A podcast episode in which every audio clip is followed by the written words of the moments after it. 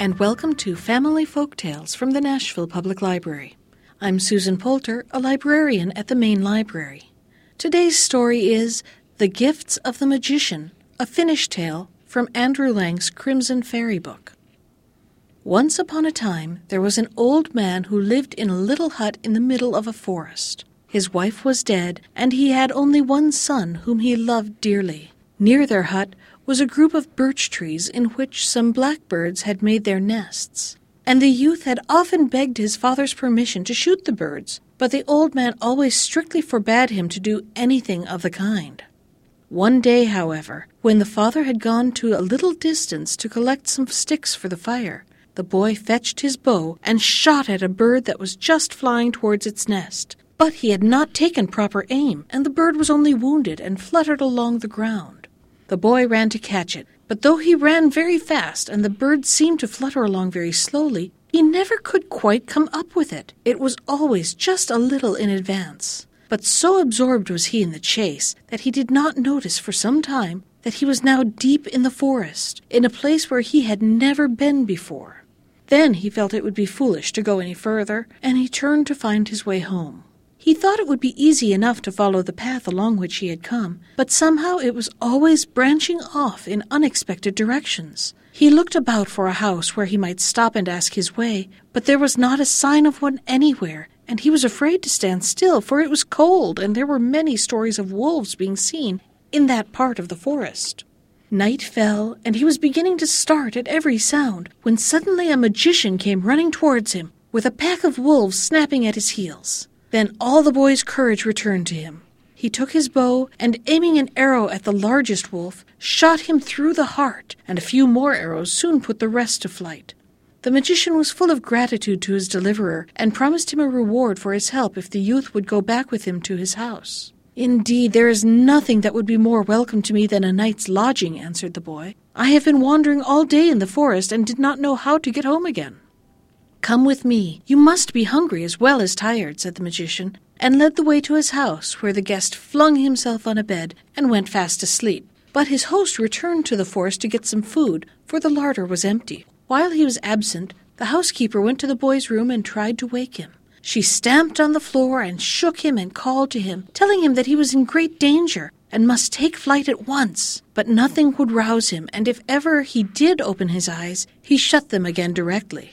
Soon after, the magician came back from the forest and told the housekeeper to bring them something to eat. The meal was quickly ready, and the magician called to the boy to come down and eat it, but he could not be wakened, and they had to sit down to supper without him. By and by, the magician went out into the wood again for some more hunting, and on his return he tried afresh to waken the youth, but finding it quite impossible, he went back for the third time to the forest. While he was absent, the boy woke up and dressed himself. Then he came downstairs and began to talk to the housekeeper. The girl had heard how he had saved her master's life, so she said nothing more about his running away, but instead told him that if the magician offered him the choice of reward, he was to ask for the horse which stood in the third stall of the stable.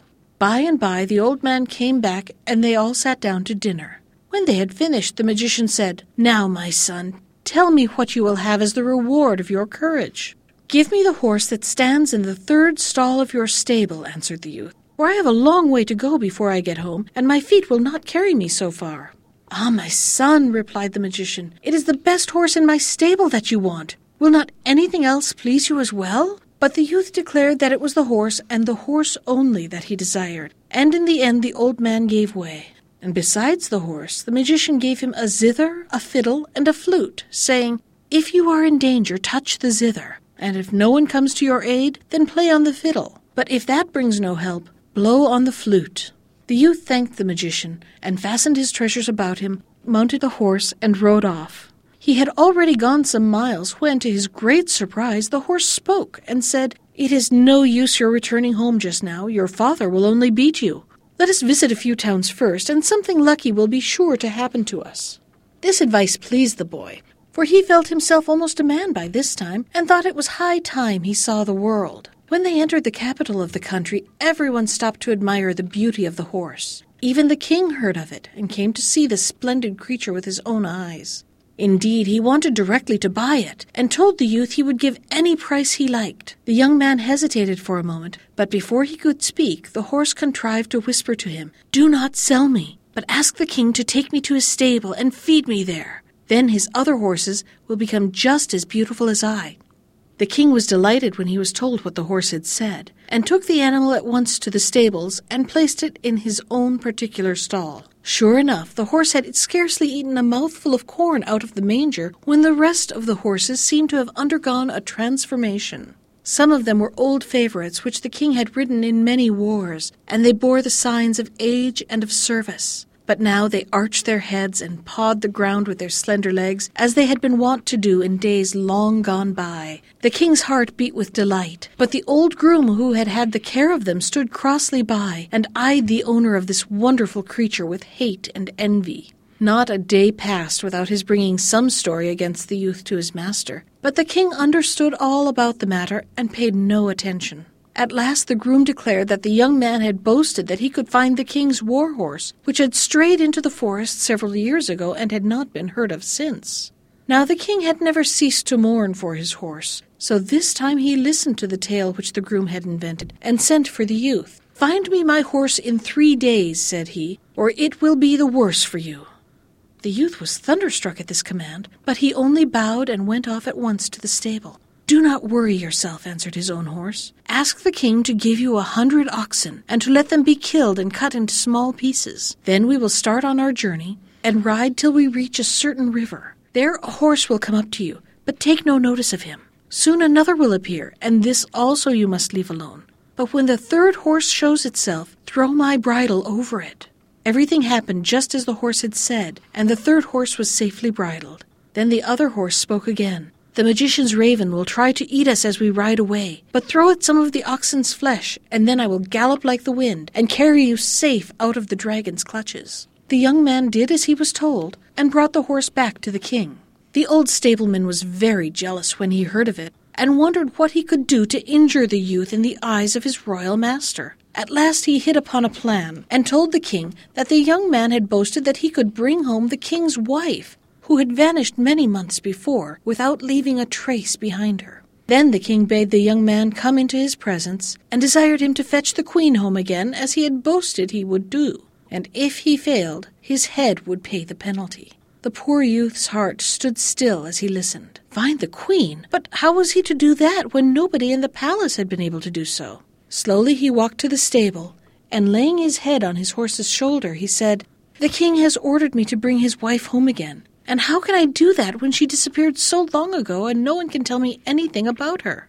Cheer up, answered the horse. We will manage to find her. You have only got to ride me back to the same river that we went to yesterday, and I will plunge into it and take my proper shape again. For I am the king's wife who was turned into a horse by the magician from whom you saved me.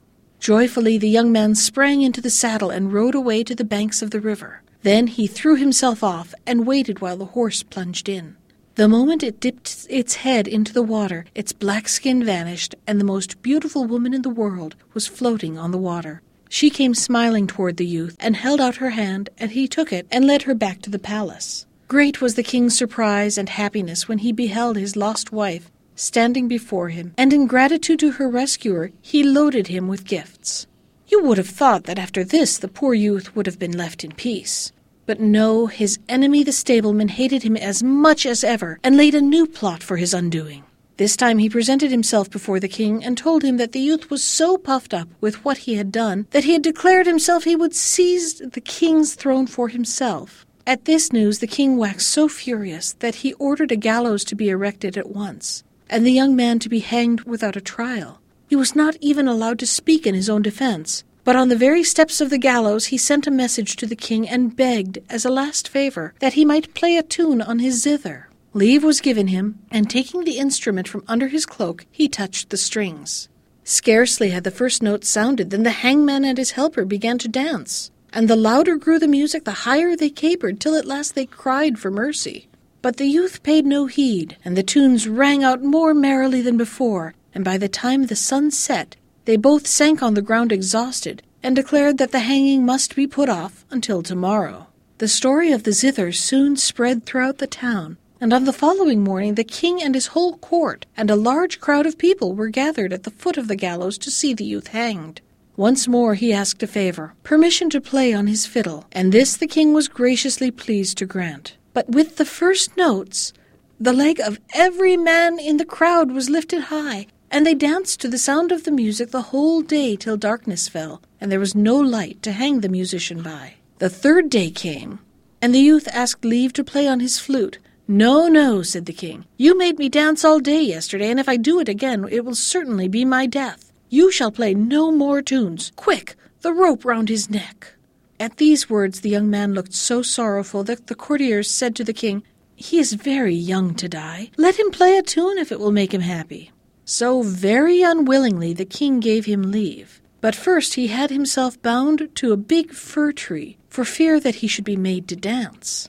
When he was made fast, the young man began to blow softly on his flute, and bound though he was, the king's body moved to the sound, up and down the fir tree till his clothes were in tatters, and the skin nearly rubbed off his back. But the youth had no pity, and went on blowing till suddenly the old magician appeared, and asked, What danger are you in, my son, that you have sent for me? They want to hang me, answered the young man. The gallows are all ready, and the hangman is only waiting for me to stop playing.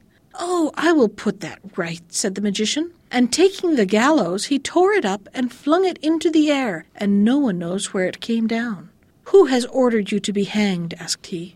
The young man pointed to the king, who was still bound to the fir, and without wasting words, the magician took hold of the tree also, and with a mighty heave, both fir and man went spinning through the air, and vanished in the clouds after the gallows.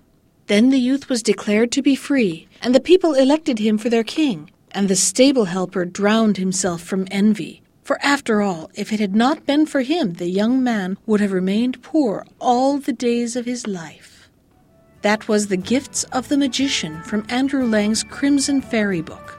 Special thanks to Ginger Sands for our theme music. You can find more of Ginger's music at iTunes or on her website at www.gingersands.com. And if you'd like to comment on today's story, send me an email. I can be reached at susan.poulter, that's P O U L T E R, at nashville.gov. Thanks for listening.